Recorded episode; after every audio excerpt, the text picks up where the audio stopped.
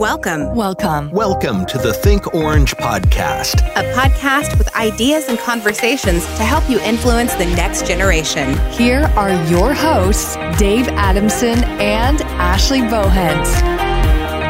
How's it going, everybody? My name is Dave. I am your host for the Think Orange podcast. And today we have decorated the Think Orange podcast with all sorts of Halloween paraphernalia because it is the eve of Halloween. And what better co host to have in the room today than the very frightening, the scary, the horrific Kevin Jennings? Thank you, thank you, thank you, thank you. Hey guys, no, happy to be here with you, buddy. I, I only say that uh, you are frightening because it's frightening how smart and intelligent you are. Whatever. Hey, you know what? it's a pleasure to be here anyway because uh, these are my people and I, I love them and I believe in what they're doing. So let's make it go. I didn't really recognize you when you walked in because you had that vampire makeup on, and, and that that's a whole big get up there. What is that? There's, is that some sort of It's a, uh, zombie it's actually pirate a, va- uh, vampire? It's a Vampirina costumes. I don't know if you watch Disney. Uh, my daughter's really into this new uh, cartoon called Vampirina, where there is a young girl from Transylvania who moves to Pennsylvania, Oh. uh, and her parents open up a scare and bee, uh, a, a scare a scare and bee they call it. Uh, and, and so a scare no scare a scare B and B so a scare B and B and so my daughter loves Vampirina I know all the songs when we sing one I can sing it I could, I could play I actually would yes, go. I want to. What is the theme song? well it's a Vampirina you know that Wow, I- that was I like that. Way up there, very was It, was, high. was it angelic Yeah, that was. Hang They- on, but but They, here's they the have another song called Mummy's Rap. Oh, I want They to have, hear they that have- one. they have another one called uh, oh um, uh, Ghouls. Uh, what is it? Discover Your Ghoul. Let me let me let me look it up. I think it's by- because I've one that's really I think it's good. Ghouls, Ghouls, Ghouls by Motley Crue. See, that's because they do on the show. They kind of take stuff like that and they do that. That's- They that's- do that's- not. That's, that's the genius side Oh of the show. Oh my gosh, he can sing. He can sing high. You know, there was Yeah. one time. Well, I was actually no mind. There No. was one. there was one time when we had your dad, our producer, K Daddy, who's sitting, who produces this show for us now. He actually sang harmony in a song with Ashley. Did you? Li- were you aware of that? You, you know, actually, I was. The song was uh, "Killing Me Softly." Well, yes. Do you know the song? I do. Okay, so here's what I would love to try because I think you have a much more angelic voice than Ashley. Ashley, I don't really mean that, but he's sitting here op- opposite me. I can't not say that. I would love to see if your dad is willing to come in and just have the two of you. The oh, I would love to have our audience serenaded this Halloween. What better Halloween gift mean, I than don't- the Jennings boys singing a little bit of uh, the Fugees, "Killing Me Softly"? All right, can actually, we do this? Roberta Flack. First. Oh, old school. Old school. Your dad is proud. I can see you right now. He's so proud. He's so proud. So how about it? Come on, let's go. Let's do this. Uh, I don't. I, you know what? No, I'm not gonna do that, Dave. But but, but, but, but but I love what you did there, and I'm sure that I'm sure, I'm sure all the listeners appreciate that as well. I already sang Vampirina from Disney. and I, I ah. mean, as a 33 year old male with a two and a half year old daughter, But I, that I would have been such a treat. And now, Already, and that was for you, sweetheart. well, I'm so disappointed to hear you say that because I thought we're going to be doing something unique. And Why I don't you- thought, why don't you sing? No, you know what? I just thought you were going to be brave. But hey, whatever. You know what? Instead, if you're not going to be brave, what we're going to do today is I'm going to have Danielle Strickland talk to us about how to be brave because this is something you need to hear today, Kevin. I need This- it. I believe that the Lord wants you to hear this, and maybe by the end of the show, the two of you will sing the song after you hear how brave Danielle Strickland is. Well, I'm glad you said that because anyone who's familiar with Orange Conference, you have had a chance recently in the past couple of years to hear this amazing woman mm. communicate her story and the mission of her great organization, Brave Global. Mm. Danielle Strickland is based in Toronto, Canada. Her aggressive compassion has served people first in countries all over the world. From establishing justice departments for the Salvation Army to launching the, her global anti trafficking initiatives, she's the person who's creating new movements to mobilize people towards transformational living. And she's a great author, yes, she is. A great speaker. Yes, she is. Um, and and I, and honestly, I mean, when you when you're in her presence, it's very clear that there's something special about her and what what she's doing. And so we're really excited to share our interview uh, with her with you today. Yeah, you know, I actually conducted this interview with a very good friend of mine, Dan Scott, who works here at Orange as well. And I remember sitting across the table from her and literally just introducing her. And then she just started on some of the most insightful, wise, profound, passionate, um, ideas and thoughts that Dan and I, for much of the interview, sat there with our jaw on the on the table because of the words that were coming out of this uh, incredible woman. I know that you're going to get a whole lot out of hearing some of her story, definitely from hearing some of her passion as well. She is a, an absolutely incredible woman. And the best part is this if you go to Orange Tour, Hmm. you have a chance to see her. Really? I know better than the podcast. See her in person.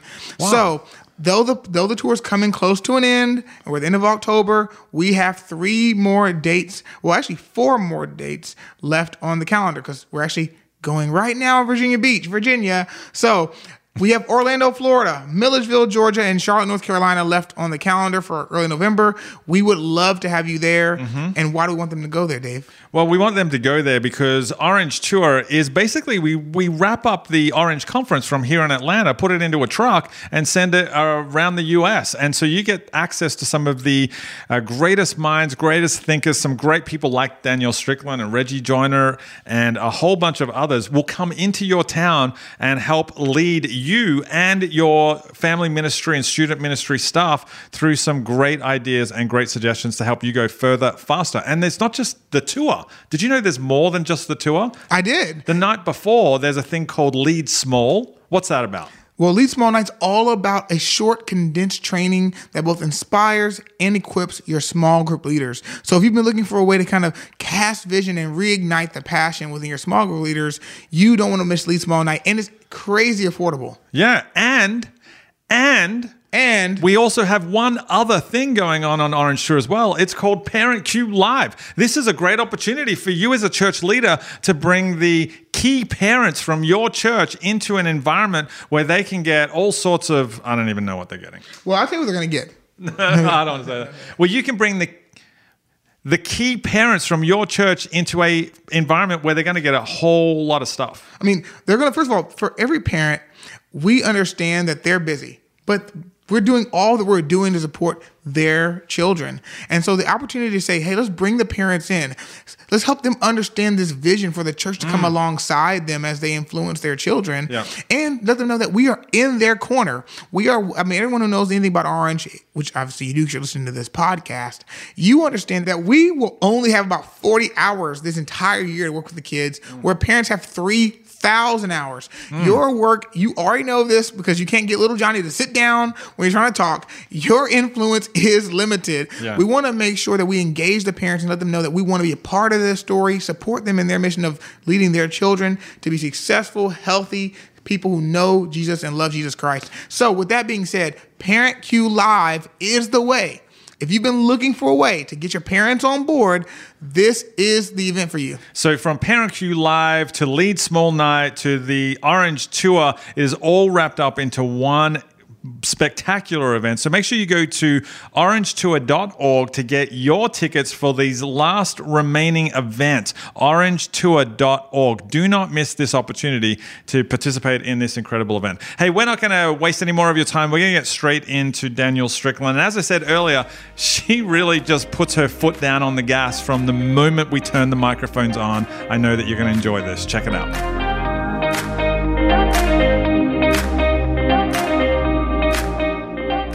Hey, it's so great to be back here in the Think Orange bunker with my good friend Dan Scott. Dan, how are you? I'm doing so great. Uh, yes, you are. You're looking fantastic today, I might say. Is- This is like your fifth time in the bunker, right? Yeah, I, I don't do this very often. This is a new gig for me, but I absolutely love being on this side. And it's a new gig because you are not being interviewed. You're helping me interview the one and only Danielle Strickland. Yes. How are you, Danielle? I'm awesome. This is a great bunker. This is this is This the the best looking bunker I've ever I've been ever in. been in. In Yeah. fact, this is an upgrade from we're on the Orange Conference at we're at the Orange Conference right now. So our bunker has been improved with some downlighting and some mirrors and some couches, and it's absolutely incredible. Now, Danielle, we're not here to talk about the bunker. We're here to talk about Brave. Um, and uh, there's so much I want to talk to you about this. This is a new book that you've got coming out. It is a campaign. It is a nonprofit. Yep. BraveGlobal dot org. If you're interested in more and you're listening to this. I think they all will be. Yeah. Absolutely. Yeah, I mean, we. You know, I've been fighting human trafficking for a lot, a lot of years. Yeah. Uh, like 23 years, and uh, it's been, you know, it's a slow work and Yeah. it's hard. Yeah. Yeah. And there's not always a lot of good news in that work. You Yeah. know, like it's a Yeah. it's a tough, heavy thing. And primarily my job and my my work has been rescuing, you know, getting women who have been sexually exploited out of sexual exploitation, which is long and laborsome. And uh, the brave thing really started um, for me. I was in the back of a massage parlor, a brothel, visiting with this woman that runs it, and she had just done renovations. It was amazing, and and uh, and I was trying to compliment her on her renovations Without word. complimenting the Yeah. brothel. Yeah. It's tricky business. yeah, absolutely. This Yeah. ama- sexual exploitation looks so amazing here. You know, like That's a trying not to do that. Seriously. Yeah. Yeah, and I said to her, you know, you are obviously super gifted, intelligent, able-bodied. Like you run a business. Like, why do you do this with your life? Yeah. Like when you Yeah. have so Wow. many gifts.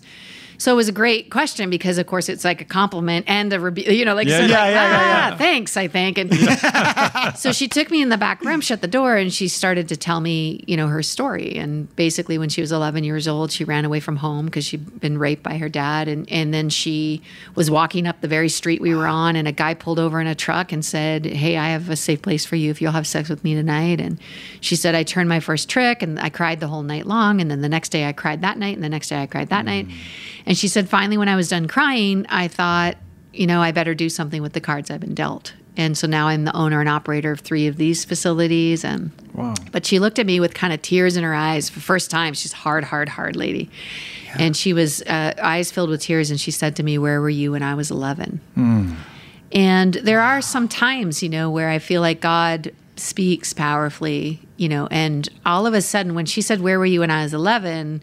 It was like the Holy Spirit just amplified the question for me and echoed it around so I mm. couldn't shake it. But also, I started re- remembering every other story I'd heard. Yeah. Hmm. And they all are virtually the same. And when, when I moved to America, started doing trafficking, anti-trafficking work here with the Salvation Army, we came across a study that domestic sex trafficking victims, 70 to 80% of them come from the foster care system.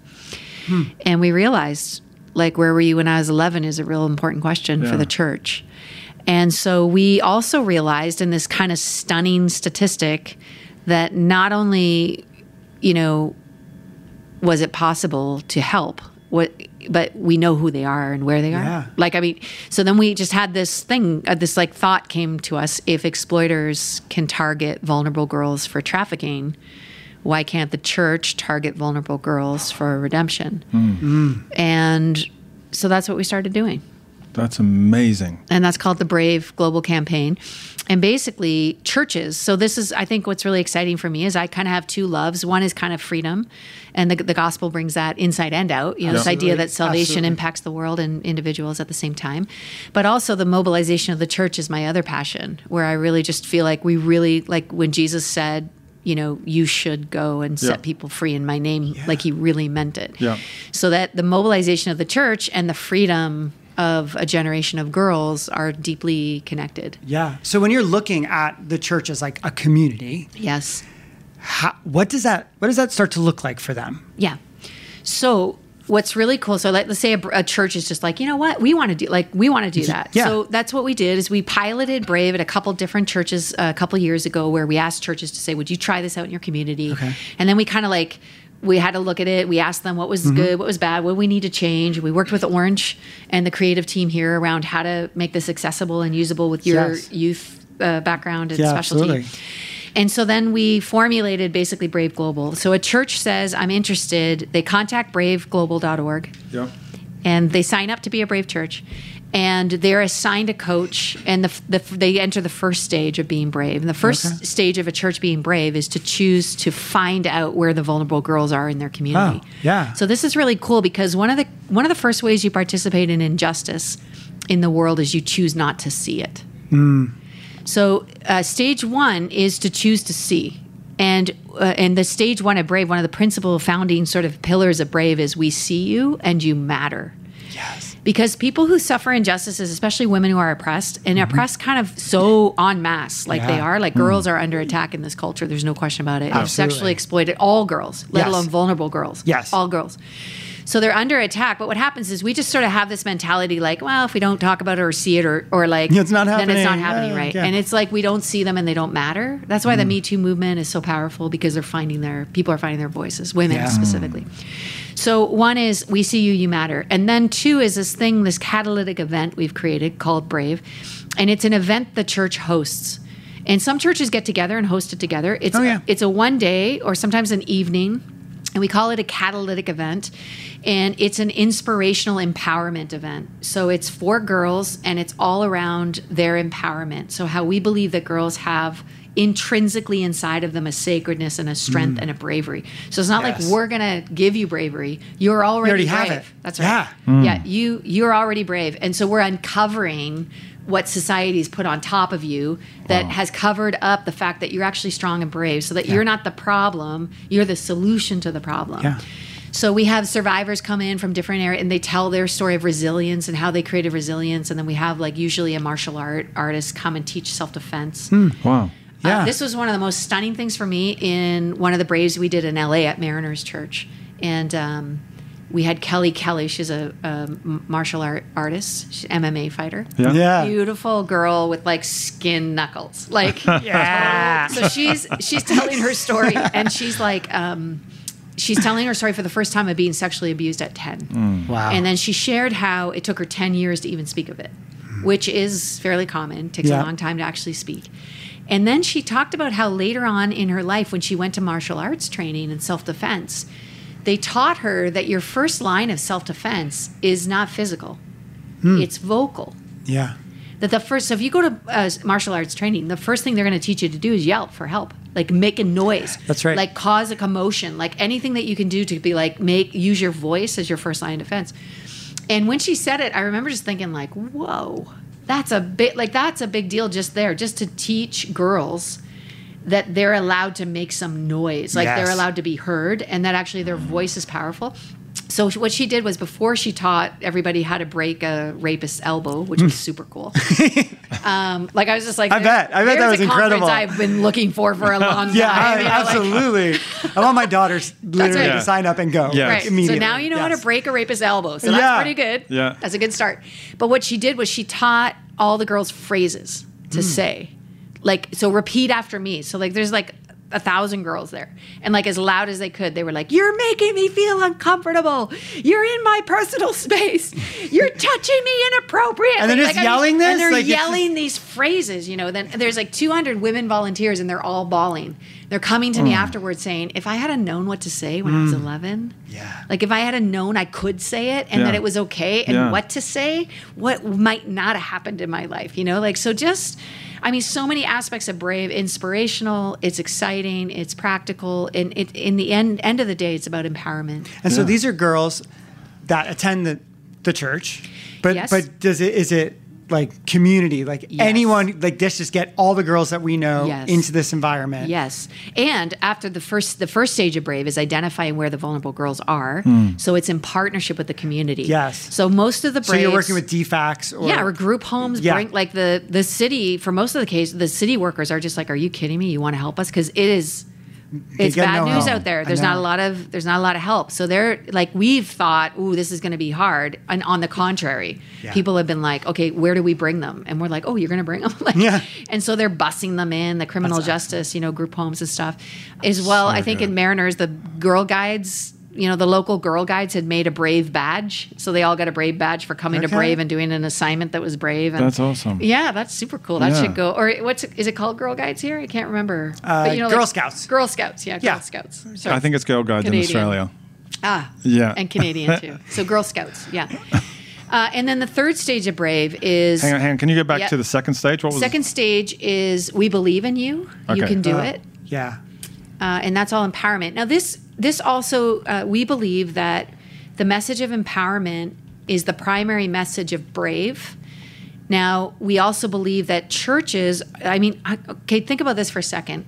So I'm always coming from Brave from the girls' angle, but when Yeah. I was actually thinking about Brave from a church angle, I was thinking about how amazing it would be in America if the church was known for empowering girls. Oh, amen. I mean, just think about that for a second.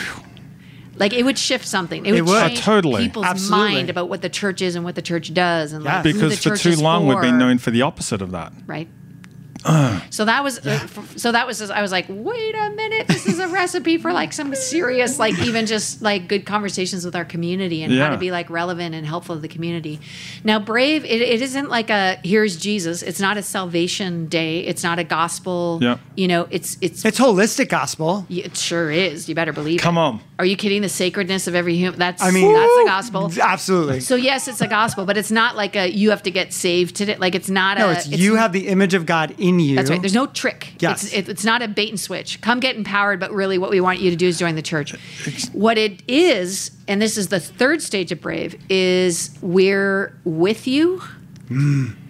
and you're welcome here. Yeah. So this is where the church's primary role as an inclusive community to actually teach people what Jesus was really like and how to live out the gospel, that becomes a really gospel centered moment for the church, which is what the church's job is. Yeah. Brave is a catalyst to empower girls. So Wow. those are the three. Now the follow up stage, once a month support groups in the church. There's I'm working on an app. We're just we're, we're looking for some funding. But I have some tech savvy guys who are pretty passionate about this too. So they're working with me on an app that will keep girls connected in a peer support way.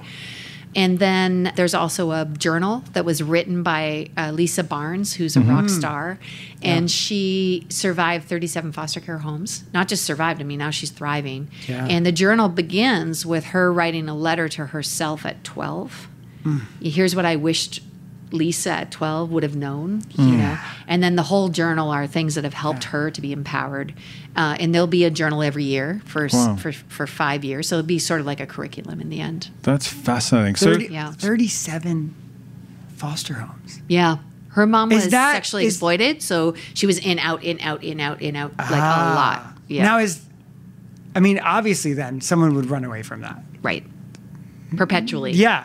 Yeah, and you can't. And I don't want to be too hard on the foster program here because it's No, not, it's like, not their- it's not like, necessarily their foster fault. parents are doing it. I'm like, no, no, No. But what happens is when you have a vulnerability that's exposed in a girl, like so, usually there's parental issues, definitely father figure issues, Mm-hmm. definitely a sense of being alone and unwanted and unseen and uncared for. Yeah. uh, you have this like gaping kind of wound, and exploiters and traffickers specifically, like Mm. They prey in some in developing world, like in Moldova, my friend was telling me they just line up outside the orphanage. And when girls are released from the orphanage at 16 years old, they offer them a job and they traffic them. I mean, it's literally like a factory. And in, in essence, that happens there physically. So we don't have that anymore because the orphanages are. But it, in essence, it's the same thing that happens here. Yeah. Is uh, people prey on on their vulnerabilities. So I, I've got two questions, which you can answer in order, I guess, because I won't ask them both at the same time. Why hasn't the church done something like this before? Yeah, I keep asking myself. uh, It, it literally, forget the church. Me, why haven't I done this before? Like I walked into my first Brave, and Noemi Chavez, she's the co-founder of Brave. She runs this uh, inner city church called Seventh Street Church, which is where Brave really was birthed. Yeah. And uh, I went to have a look, and it was birthed just out of a local response to this problem they were having trying to get girls. They were getting girls off the street, and the girls were saying all the same stories. So the church just was like, "Wow, we got to fix," you know. And they host this local event, which I found out about and went to. And when I walked in, I literally heard the question in my mind being answered. You know, Yeah. I'm, this is where the church could be when Yeah. I was 11 years old. And so Noemi and I quickly became really good friends, and we decided that this was a recipe, a local recipe that would work everywhere. Yeah. And uh, and then Brave became Brave Global instead of just Brave, but. I that's what I felt like when at my first Brave uh, event, which wasn't even Brave then. Yeah. But my first event, I was like, why haven't we been doing this for 25 years? I mean, where have we been? Like I feel like I walked into this room and I've just been like, I should have been in this room my whole life. You know, like how. Yeah. you just Yeah. But I feel like maybe there's Is a it something about you, like- of time. Yeah, I mean, it, when you first said uh, right at the top, like I've been doing this for twenty some Yes. years. Yes. I feel like at least in the states, this is like a five seven year Right. hot issue, Right. Not an epidemic. Yeah. We've we haven't seen it like that, Yeah. and I think that Right. first tenet of you have to open, you have to take Yeah. off the mask. Yes. You have to it. look it in the eye Yes. and you have to see it because we say we're for outsiders, Yes. but sometimes it feels like we're for outsiders who are like us, Right. not Who have the same story? yes, not the actual outsiders who desperately Need. need, the belonging. Or when it comes to trafficking, often our conversations rotate around pray and send money overseas. Yeah. Which, by the way, I'll, Instead of get messy and I dirty. recommend. Yeah, absolutely. Yeah, yeah. Yes, You should yes. do that. But You need also- funding. yeah, or though uh, it's only in Cambodia, you know, that children sell their parents, and it's like people just need to hear a few few stories from you know neighborhoods near you, Yeah, absolutely. uh, where children are for sale. I mean, it's just that simple. So the second part of the question is, what can churches do Yes. now? Now, because I'm sure there, there are church leaders who are listening to this, going, Yes. "We agree, we agree, we agree." Yeah. Probably as fired up as Dan and I are as, uh, right now. Yeah. What can what can a church do in order to take the step towards making this something that their church is known for? Yeah, so go to braveglobal.org and sign up Yeah. to be a Brave Church. So get the information, read the website. Uh, when you sign up for the first stage of Brave, you enter the stage, which will be then to find out where the vulnerable girls are in your community. Yeah. There's a lot of churches uh, who already know this, actually, and I've been pleasantly surprised at the way God's been highlighting vulnerable kids, foster care specifically in the church these days. And I feel like, you know, it's kind of like human trafficking 10 years ago where it was everywhere. And I feel like whenever God is like, I, you know, he identifies himself as the God who hears the cry, which means that he's, uh, and that's what he pretty much in scripture, all he does is go to people saying, like, can you hear that too? Or is it Yeah, just me? Like, yeah. can you hear that? Like, Moses, can you hear that? Like, Yeah. that's the cry of my people, you know? So I feel like human trafficking is God who hears the cry, identifying the cry, saying to his people, like, can you hear that, guys? Yeah. There's this cry. And I feel like that, the cry of the mm. foster care, the vulnerable, the orphan, even in America, it's kind of being amplified by the Lord. Yeah. So that's a good thing. I feel like even just that idea. So if you're already, and Brave doesn't, the other thing that we're, we're really trying to say is we're not suggesting we're a solution. We're just a way to have a conversation to get to a solution. So we're a beginning of a solution. And uh, there's lots of like lots of great strategies going on that we love and support, like safe families and adoption and fostering and all those things that we just love all that stuff. Yeah. But Brave is a is a way to take your church with you Yeah. on a journey towards a solution. Yeah. So a lot of times when it comes to these issues, you kind of invite people, you know, to go from zero to a hundred. So we want you to hear about a vulnerable, you know, sector, Yeah. and then become a foster parent. Yep. You know, and then maybe, maybe in a really hot church, maybe five couples are like, okay, we're going to do that. Yeah. You know, but there's thousands of people that aren't going to do that. Yeah. And so I think for me, my question is yes to the five, and let's make it 10, and then let's make it a thousand eventually. Yeah. But in the meantime, before we get to a 100, could we start at one? Yeah. Yes. And then what would it look like to get to 10? And could we all get to 10 together? And then what would it look like to get to 20? And then eventually we'll have like whole churches solving the crisis of vulnerable girls in the world. Yeah. I, I'm literally speechless. Like I, I have so many things going in my head. So do I. I don't know how to process them. So sign up, get started, start talking to people in your neighborhood. If you're a church that's large and you have like a Yeah. fairly uh, good capacity, like Absolutely. a dig dig to the capacity, teach uh, talk to your leadership team, share the podcast. Yeah. Say like, would we be a church that would identify as brave? Yeah. And you know, one of the things Holiday Zimmerman's on our board, and she she really piloted it a lot for us at Mariners, and um, and from a large church perspective, you know, she said what you did was, you know, what Brave has done for our church is invited our whole church to be brave. Yeah. And by brave, I don't just mean feel good. I mean like we took a part of our budget. Like I mean, we invested as Yes. a church into this strategy. I mean, we took a risk and partnered Yeah. with uh, community groups that we might not even, you know, fully agree with. Yeah. And we opened our church, and by you know by being brave, I mean we trained our whole high school staff in vulnerable kids Oh, sector. absolutely. So everyone's now invited into the high school. You know, everyone's prepared. And so she said the church had to be brave. And Mm-hmm. the first year there was a lot of like, uh, there's already budget cuts. Like, you know, the first thing Yeah. to go is Oh, often yeah. the things that. But she said we we chose to be brave, and uh, and then it just was off the like not a, now I think you have to pay to volunteer there. It's so hot of a thing to do. Wow. It's so off the charts. Yeah. Yeah. So, so I, I just want to be super practical on that stage one. Choose to see. Yeah. What what practical advice would you give a church when it, to take that first step towards seeing some of this problem?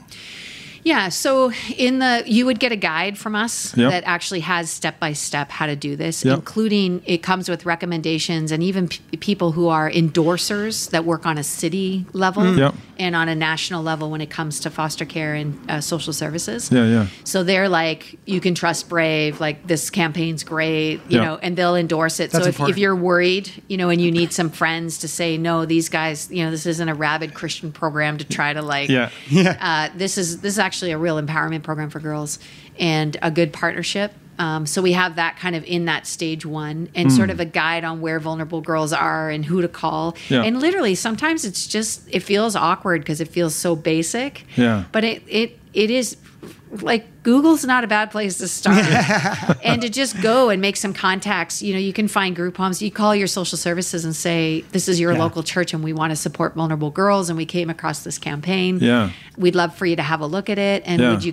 Is there a way we could serve this in this community? Are you interested in partnering? And like instantly, you've just become a a part of the community. Yeah. And uh, potentially part of the solution. Yeah. The question I've got swirling around in my head is: Is there anything like this for for guys who have been through a similar sort of upbringing, similar similar sort of situations?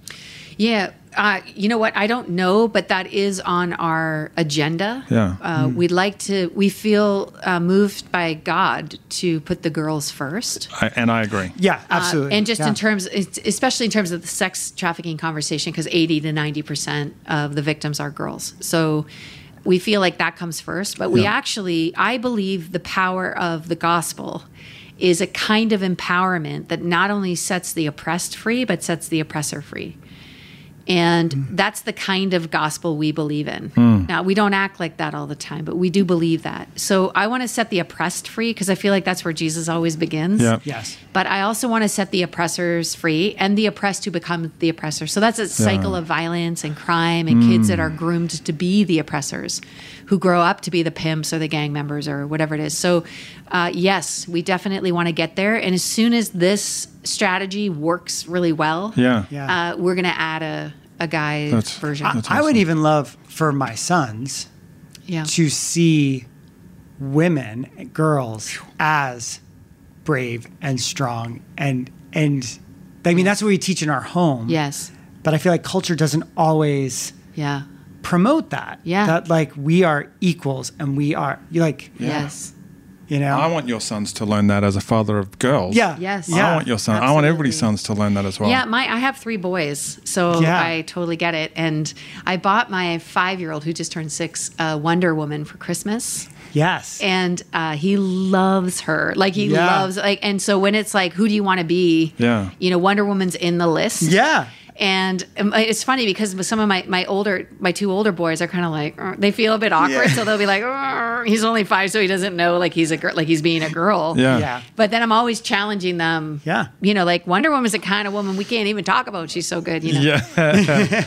Um, hey, I feel like we I feel like we dove like straight into the deep end. Like we didn't even dive. We literally Yeah. fell off the diving board and splashed into the deep end.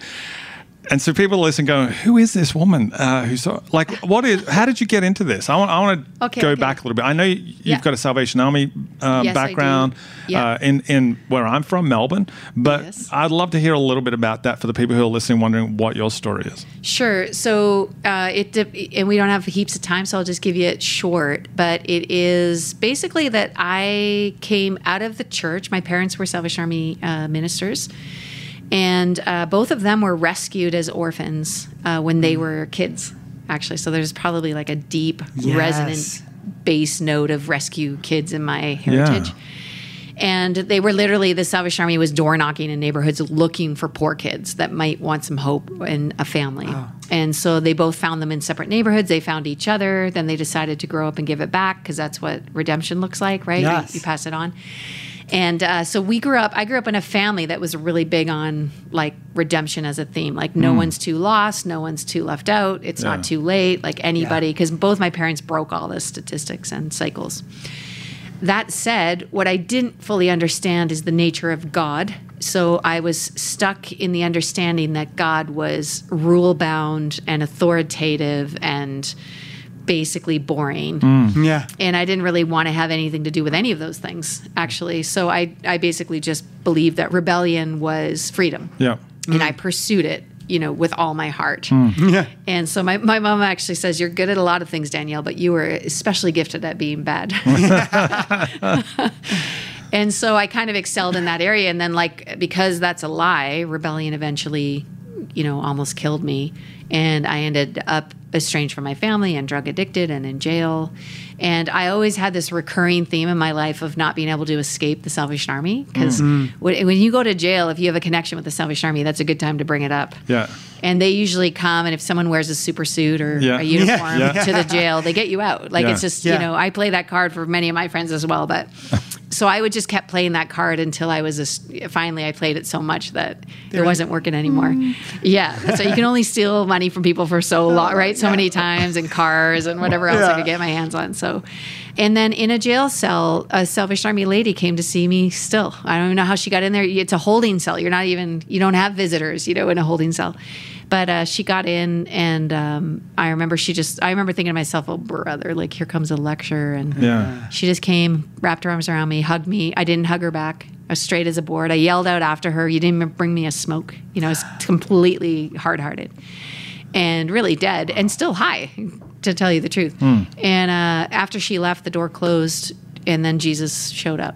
And I really don't know how to explain it except to say he did the same thing she did. He hugged me, whispered in my ear, "I love you." Hmm. And I don't know, I, I don't even think I was really saved at that moment because I still thought I had to clean myself up Yeah. to get good enough for God. You know, like I still was under that illusion that it had anything to do with me at all. But it was as though somebody turned on a light Yeah. and I could see. And I remember I said, said things I can't say on this podcast, but I remember also saying, like, you know, I'm in jail. How'd this happen? Like, I literally Yeah. like woke up to where I was wow. and uh, and then I I pursued. You know, I didn't change speeds. I just changed direction. I think is how someone put it. Yeah. And I I got out of jail miraculously. Went to treatment center. Went from a treatment center. Got special permission from a probation officer to go on a mission trip to Africa. Went on a mission trip to Africa. Accidentally got somebody saved. It's a long story, but. Um, And I wish when, we had time for it. I, It's a good story, but when I accidentally got somebody saved, I realized that was the first time I realized that I knew God could save anybody because He saved me, but I didn't know God could use me to save anybody. And as soon as I realized that, that just changed everything for me. Yeah. And that's when I just, I literally just went from job to mission to job to mission. Like I just saved up to go on my next Yeah. mission, and then I took a job with homeless young people in Toronto, uh, which is where I was on the streets and Yep. being crazy ridiculous and. And then I just thought, you know, the fastest way to do this with my whole life is to become a Salvation Army officer. Yeah. Because then I don't have to work in between missions. Yeah. It'll just all be one Yeah. big mission. Yeah. And that's what I did. That's great. So that's how, that's really how I got here. And and you spent time in Collingwood, Australia, right? I did, yeah. I, pl- I planted a, a church there. That's fascinating. It's fascinating to me because I I was born in Carlton Okay. and grew up in Collingwood. Yeah, great area. Salvation Army. I remember them coming to our house all the time because Wow. we were one of those at-risk families. We were super super poor. Wow. Um, a whole, bu- but like I remember the Salvation Army just being such a helpful organization. Mm.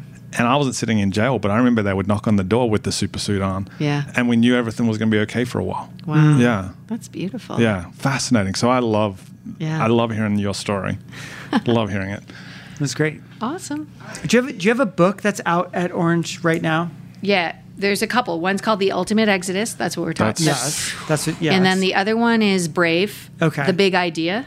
So Brave the Big Idea is not this idea of Brave. You can go to the website for that. Yeah. But Brave the Big Idea is me writing a talk that I give at Brave. Oh yeah. So it's me talking to the girls. Wow, That's the big idea of Brave. that's awesome. So it's for young girls. I'm literally going to the store right now. yeah, same. I didn't, I didn't realize because I read your last book, The Ultimate Ultimate Ex- Exodus. Yep. fascinating. Dan, I'm going to highly recommend it to you. He, you would love it. Um, you say something about the slaves. I, I, I know this is not this is not brave now. This is It is this brave. is a, it is brave. It is. is, It's about freedom. It's freedom. the about exodus that is to yeah. come. So you talk Yes. about you you had an interesting take on the the the idea of slavery as it applied to the uh, the Israelites. Yeah, because what kind of slaves own their own homes, mm. farm, like have their own land, mm-hmm. have their Yeah. own livestock, have a representative that speaks to the king, What kind of slaves, right, threaten the Yeah. king? Yeah. So uh, the question is, what kind of slaves were they? Hmm. And there's a lot of, con- you know, there's a lot of interesting facts about that. But w- one real important, like blatant one, is that they start off as shepherds. They still live in, E- in Goshen, in Egypt, which is the best land in all of Egypt for shepherding. Hmm. But when you pick up the story, and that's when they're like blessing Egypt, and Egypt's blessing them. So Yeah. the, the story Yeah. starts in blessing. It doesn't start in slavery. It never ever does. Yeah. And uh, our all of our stories, by the way, start in blessing. And Yes. oppression's a middle word, not an M word, and not a, an early word. But anyway, but um, they pick up the story when they're being oppressed, and they're bricklayers. Yeah. And so you're like, okay, how do you go from owning the land that's the best for shepherding Yeah. it, for a few generations later? Now you're bricklayers mm. and you're in oppression. And the fastest growing industry in the fastest growing empire on earth was bricklaying. Yeah. So there's a sense in which the Israelites kind of lose who they are and join into this dominant culture for mm. most likely money uh, or wealth or privilege or status. And it's when they assimilate into that dominant culture that the oppression begins to affect them. Yeah. And they start mm. calling out to God. Yeah. That's is that fascinating or what? So fascinating. yeah. You know Moses, the uh, the woman uh, that rescued that she got free from slavery and she went back and they called her Moses. She used to say that. That's right, Harriet Tubman. She used to say that she would have rescued thousands more if they had have known they were slaves. Wow. Oh. Which is So why there's so much longing to go back to it. Right. Because they're like, but because we had all the things. Well, exactly. So when they, so how many times have So you why would we leave all the things? That's right, and that's why it was so painful for them. Like manna. And remember when they start complaining? They're Yes. like, when we were in Egypt, we had we all, had all this- fine. yeah. And whenever you hear that preach, you, you, the preacher always is like, they were so delusional at this point. But maybe they weren't delusional. Maybe they actually did have fine food in Egypt and a lot of wealth and a lot of success, but they became so encultured to a dominant culture of oppression that they were slaves to it. So, so then I, I often say to people in this culture, you know, this is when the Sabbath becomes such a big deal. Yes. By Yes. the way, is because Yes. who can't Rest. who can't stop working? Yes. Come on. Slaves can't stop working. So I often say like, okay, so you're not a slave. Okay, then stop working. And people start getting the shakes, Yeah. right? They start But I detox. need Like, to but I my gotta- yeah, that, and it's sort of like, okay, then you're a slave. Like, like, uh, like one or the other. You're either a slave to the dominant culture, and you Yes. can't stop working because you can't lose the money. You can't lo- make it. You know, everything revolves around you. Or to the dominant idea. Yeah. Right. Yeah. But this is why, this, Or you're free. th- and this is this is when I read the book. This was the most, and this is why I thought you'd love it, Dan. This is the most fascinating part because we are slaves. yes. Yes. We are slaves in need of Sabbath, not not from a uh, in the, in the idea of we need to be reminded that we're free, right? That's why God gives them the Sabbath as a reminder. You, you're free now. You Yeah. This is a gift for you, but we don't see it as that. We see we see taking a rest. Well, well, you know, the, that's the one commandment that Christians brag about breaking, right? Mm-hmm. we don't say, "Hey, hey, how's your day going, Dan? Oh, fantastic! I've been stealing, been coveting. It's been No, really no. good." I'm no, so but we do say, I've I'm been checking. Oh, all these emails are coming in. twenty four seven, man. But also, like, head up. what if we took We're what we needed for today? Yes. Like, you know, Mother Teresa asked by a skeptical reporter, How can you believe in a God who allows such poverty on the earth? And Mother Teresa says, Oh, don't you go blaming poverty on God. she says, Terrible poverty exists in the world simply because God's children refuse to share. Mm. Now, I mean, everyone goes, Oh, it's more, more complex than that, but is it? Yeah. Is it? I mean, And in the end, we like if we rest. if we trained to not be excessive, compulsive, commercialized, What would we see? Commodities. How would we live differently? How could we? We would have margin to be brave. Indeed. Oh, that's good, dude. We would have margin to be brave if we did that. If we our outlook was different. I could talk for hours, Hours. But we have to wrap this up. Uh, Danielle, thank you so much for spending a little bit of your time in the bunker, for spending, for sharing a little bit of your heart and your passion. One more word: what, what, if you're talking to all these churches around America right now through this podcast, what's that one thing you want them to do right now? I want them to know that this is one of the greatest seasons of opportunity we've ever been in. And this is the moment for the church to be like Jesus in the world. And the world's desperate for this to happen. And I think so is so is God. So be brave. It's time.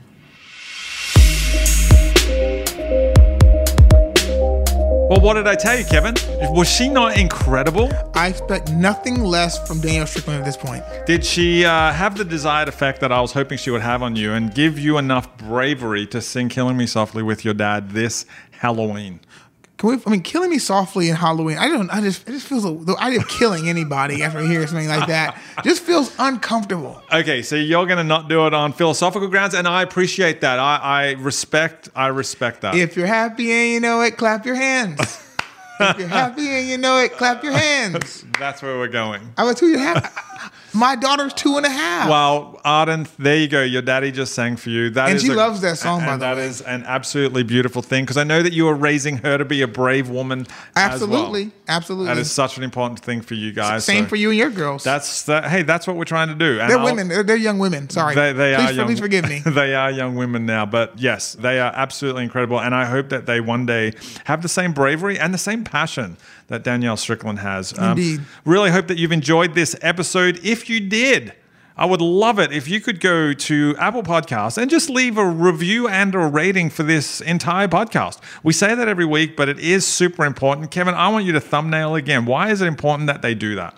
Well, first of all, we want this podcast to get in front of other leaders. We have people ask us, hey, how can I support the podcast? We can share with friends. You can leave a rating or review because people trust your opinion over ours. They Yeah. don't think we're biased. I mean, I am biased, right? But the reality is, I want we want people to know this podcast has something for them, and your opinion matters. More importantly, we also want your feedback. Yeah. We want to know how we can improve the show. Now, I don't want to give a caveat, but my dad once told me, if you have nothing positive to say, don't say it at all. but we are going to have an exception to that rule. Yeah. Because we actually want your feedback. So if there's something we can do to improve, Yeah. if, there's, if there's a person we should reach out to about an interview, Yeah. uh, please let us know how we can make this show great. We, we've designed it. We only care about this podcast serving you and your ministry. Yeah, so please let us know in a review on uh, Apple iTunes. That would be fantastic. We do read them. So if you've got any suggestions, as Kevin said, make sure you do that. While you're there, make sure you subscribe to the podcast if you haven't done so already. And Kevin, we also do show notes. a lot of people might not even be aware that we do that, but the show notes are such an important part of this podcast. In fact, I would go as far to say that if you all you do is listen to this podcast and you don't check out the show notes, you're only getting maybe 50, 60% of the podcast experience. I could not agree more. And I'm and, and P.S. This is me saying I'm on a soapbox. I'm, I'm, I'm so guys. I'm just I just got on my soapbox. You can't see me, but I'm here. All right. And I want you to know these the show notes really do rock. Um, I want to thank Steph Whitaker. She is an incredible ministry leader who actually writes our show notes, a part Hmm. of our team. She actually is also co-author on a book called The Volunteer Project: Stop Recruiting, Start Retaining. Wow. That's a message all by itself. Um, Oh, and- yeah. But she knows what she's talking about, and she she works really hard to say what did I as a ministry leader need to understand, or what did I as a ministry leader get out of this experience that I can share with everyone else? And Yeah. we work our tails off. That is not a, that's that we work our tails off to make sure that you don't have to worry about even taking notes. Yeah. we Yeah, listen to the podcast. If you are willing to go to thinkorangepodcast.com every episode we have timestamps so if you heard something you want to get back to quickly you get right to it Yeah. we have key quotes from the episode and my favorite part is this conversation starters Yeah. right so we have questions that go with every episode that can help you and your team start to have a dialogue about the conversation so let's just say you want to get your boss on the same page about something and you don't want to deliver the message have Reggie Joiner do it Yeah. play the podcast and say, "Hey, I want to have a conversation with you. What? What can I ask you a couple questions?" Then completely steal the questions and ask. Right? I mean, like, which we really want you to be able to activate these ideas, and then help that happens by you leveraging the influence and the ideas and experiences of the people on this podcast Yeah. and putting them in front of your team. Yeah, those discussion starters are absolutely amazing. And if you want to go and have that conversation with your boss about what Reggie Joiner says, as Kevin said, the whole thing is time stamped with a little summary. So if you just want to skip everything that we talked about at the start of the show, you can skip that and jump straight to the part of the podcast where Danielle said something extremely wise and valuable. I mean, exactly. I mean, if your if your boss doesn't want to hear me sing, if you're happy and you know it, then they can skip around. I don't know why they want to do that. Or if you just want to hear Kevin sing, if you're happy and you know it, that will be timestamped in the show notes. So make sure you check them out. Uh, What's the website again? thinkorangepodcast.com. It's that simple. ThinkOrangePodcast.com. The easiest way to remember that is that you are currently listening to the Think Orange podcast. Just add a dot com. Hey, and while you're doing all of that stuff, as we always say, Kevin, I want you to join me. I want you to do it in a falsetto voice, like you, as you did at the top of the show ready, when you ready, I'm sang. ready. When you think next generation, Think orange. Thank you. Thank you. Thank you for listening to the Think Orange podcast. Join us next time for more ideas and conversations to help you influence the next generation. For more episodes and show notes, visit thinkorangepodcast.com.